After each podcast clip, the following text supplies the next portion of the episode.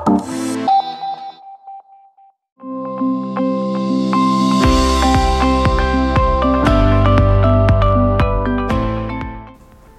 aftermath of a global pandemic. What's ahead for network operators? Welcome to the Fast Mode podcast. I'm Tara Neil, and in this episode, we'll be talking to Nokia. We have with us Jim Guillet, Senior Director, Product Marketing at Nokia. So, hi, Jim. Hi, Tara. So, Jim, we wanted to discuss about how the telecom industry has changed in the last eight months with the onset of the pandemic and the lockdowns and movement restrictions that followed. So, today we have a couple of questions that I am sure we ask ourselves often. Will the world ever be the same again? Or, in the context of the telecommunications industry, has the value proposition of operators, fixed, mobile, cable, or even satellite, changed from mere providers of bandwidth and connectivity to now being the essential bridge between people, people and food supply, people and the workplace, and people and the government. So, our question is how has the pandemic or COVID 19 changed the role of operators? Well, when I think about the pandemic and what we've all experienced this, uh, this year, working through the issues and, and, and adapting to this sort of new normal. I, I mean, I think the first thing that uh, we've become aware of as consumers is just how essential the network is uh, to uh, keeping us going and maintaining our digital lifestyles. Whether we're working from home, uh, such as I'm doing right now, or uh, online schooling, online exercise classes, uh, or just generally keeping in touch with friends and family the network has become an essential part of our lives. In fact, I'd say we already probably knew it was essential, especially when it didn't work. Uh, but by and large, uh, you know, it's it's stood up quite well, and I, I, dare say that you know we now think the network is imperative to to our daily lives. Uh, the other aspect, I guess, would be the visibility and profile of the network operators, the the, the men and women who build and operate these networks and have kept society going uh, 24 uh, 7. I, I, think I think the profile of the service provider is as sort of a partner uh, for society and, and someone who provides critical infrastructure uh, that is allowing us to maintain uh, lifestyles and adapt to this new normal, I, I think is, is an absolutely key uh, observation. and, and their role can't be diminished or understated in, in how they have kept society going. Yes, Jim. Uh, connectivity has enabled so many economic verticals which would have otherwise come to a complete halt to keep moving. And what you said about people behind these networks who have built and maintained it for it to be operating as it is, uh, that is that is something that I think the whole industry uh, can be really proud of.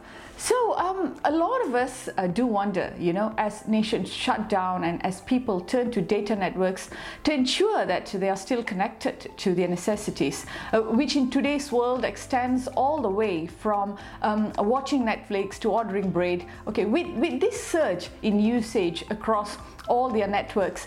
How do operators continue managing their networks, including physical maintenance, right from, from the access and all the way to the core?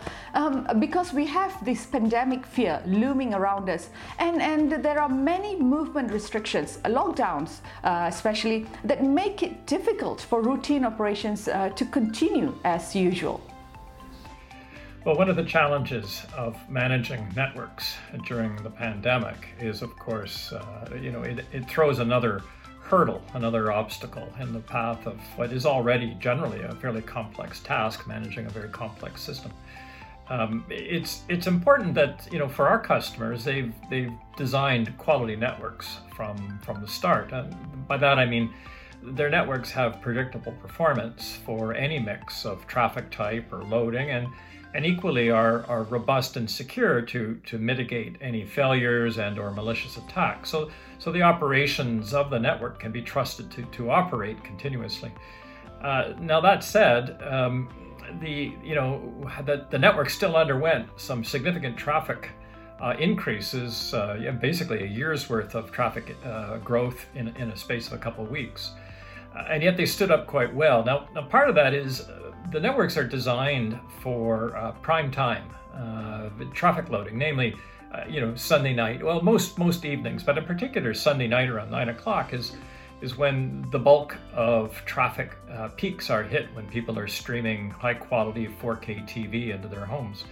And, and traffic definitely increased at those peak times and, and certainly ate up any of the spare capacity that, that had put in the network, uh, you know, for, for anticipating a year's worth of growth, which, which I said happened in a couple of weeks. Now, during the daytime, with people working from home, uh, the, you know, the, the daytime loading on networks is significantly lower than the prime time. And, and that's really why all the additional video traffic from schooling, as well as the uh, bidirectional video conferencing from people working from home and, and, and using Zoom exercise classes and so forth, that yes, that drove traffic levels up, but, but certainly not to the same peaks as the residential uh, peak demand of, of the Sunday night uh, streaming video traffic levels were.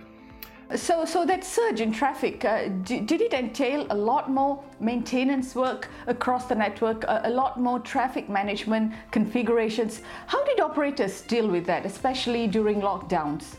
When, when countries go into lockdowns and, and the networks that keep us going become so essential, indeed imperative, keeping us all going. Well, the networks themselves go into lockdown, uh, meaning you know they're they're not available to be upgraded or, or adjusted or adapted. They, they they freeze the configuration because that is what drives the uh, the stability that we all needed to get us through. Now, obviously, that stability uh, was gobbled up in terms of any spare capacity. So planning immediately began and accelerated to figure out you know, what were the hot points, what were the key areas that needed to be refreshed so that when the lockdown windows lifted, uh, we could quickly get capacity into where it was needed and, and, and so forth.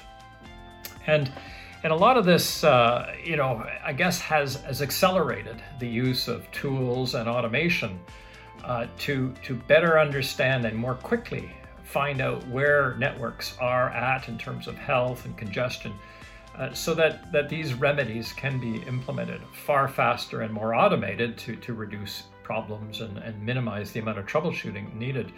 And I'd say one of the things that the pandemic has certainly done is accelerated uh, the ability to, to do that. And also, you know, with restrictions of on-site access by, uh, by our crew, as well as, as our own, uh, you know, the operators uh, staff, the, the, the ability to do remote uh, updates and manage the configuration and troubleshooting and insertion of the kit into live networks is now being done almost exclusively remotely uh, using video conferencing, uh, much as, uh, as, as people who working from home are doing as well.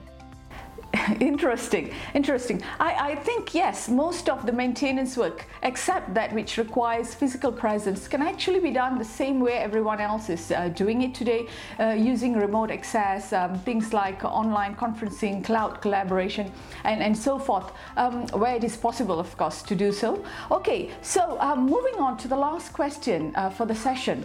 Operators are seeing a, a diverse range of traffic on their networks, from bandwidth hungry applications such as video streaming to low latency applications, and then to high priority traffic um, and, and to encrypted traffic and, and so forth. Managing all this traffic goes beyond increasing the capacity of existing pipes to implementing various network policies and, and functions and enhancements so that SLAs and service quality requirements are met.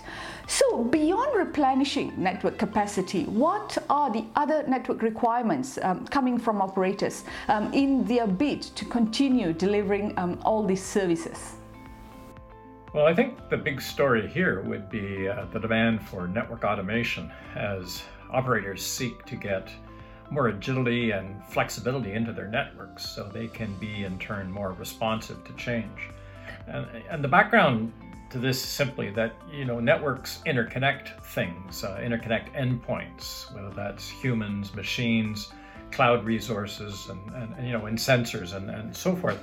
Um, and and in, and if that's your job, you know, if the network's job is to interconnect things, then then obviously we need to understand how those things we interconnect are evolving, and they're evolving quickly, both expanding in type, but also evolving in their uh, application and migration toward cloud architectures, which which ultimately leads to a set of endpoints that is becoming wider and more diverse and, and also more dynamic in, in what its uh, needs are in terms of network services. So the network automation uh, that's being sought is simply to accommodate a far more dynamic environment where things no longer are, uh, you know, set up and, and connectivity is established, you know, uh, for months on end, years on end. That that the applications people use no longer are housed in, uh, you know, on physical hardware and fixed locations and run in perpetuity in a, in a particular data center. Now, with cloud architectures, uh, you know, applications can move around, they can spin up, they can spin out, and so forth. And as a result, you're, you're looking at a network that can uh, dynamically match, if you will, the speed and agility of the cloud to make sure that as the endpoints and the applications move and spin up, that the network can follow them and provide the connectivity just as quickly. Uh, so, you know, obviously, when when applications move into the cloud and, and need to be uh, connected to branch offices or or home uh, workers, uh, there, there's obviously some mechanisms that need to take place. The other thing is with 5G, uh, we're moving to a, mobile environment that's fundamentally based on cloud architectures and and supports things like network slicing, where where end-to-end resources can be partitioned and allocated to a particular service or a particular uh, customer. Uh, and all of this entails interconnecting network functions that, again, were previously uh, all on, on one physical entity and now are disaggregated and distributed across the network, including all the way out to edge clouds.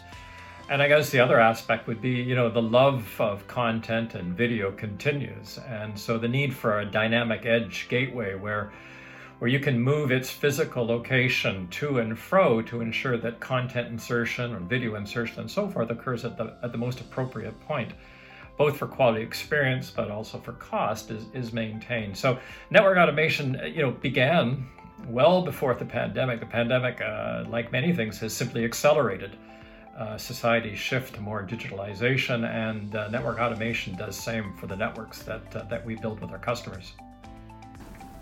Yes, yes, Jim. So, so we see uh, what was essentially a natural evolution towards more agile and responsive networks built around the rise of cloud and SaaS and emerging 5G use cases now accelerated many steps ahead due to the pandemic. Well, that, that and the fact that networks are now uh, an essential utility as well as a major production input for almost all economic sectors. So, um, great, great speaking to you, Jim, and, and thank you for joining joining uh, the Fast Mode podcast. You are welcome. Thank you, everyone, for tuning in. For more information, visit Nokia at nokia.com stroke networks stroke networks keep us going and the fast mode at www.thefastmode.com. Bye. We'll meet you again in our next podcast session.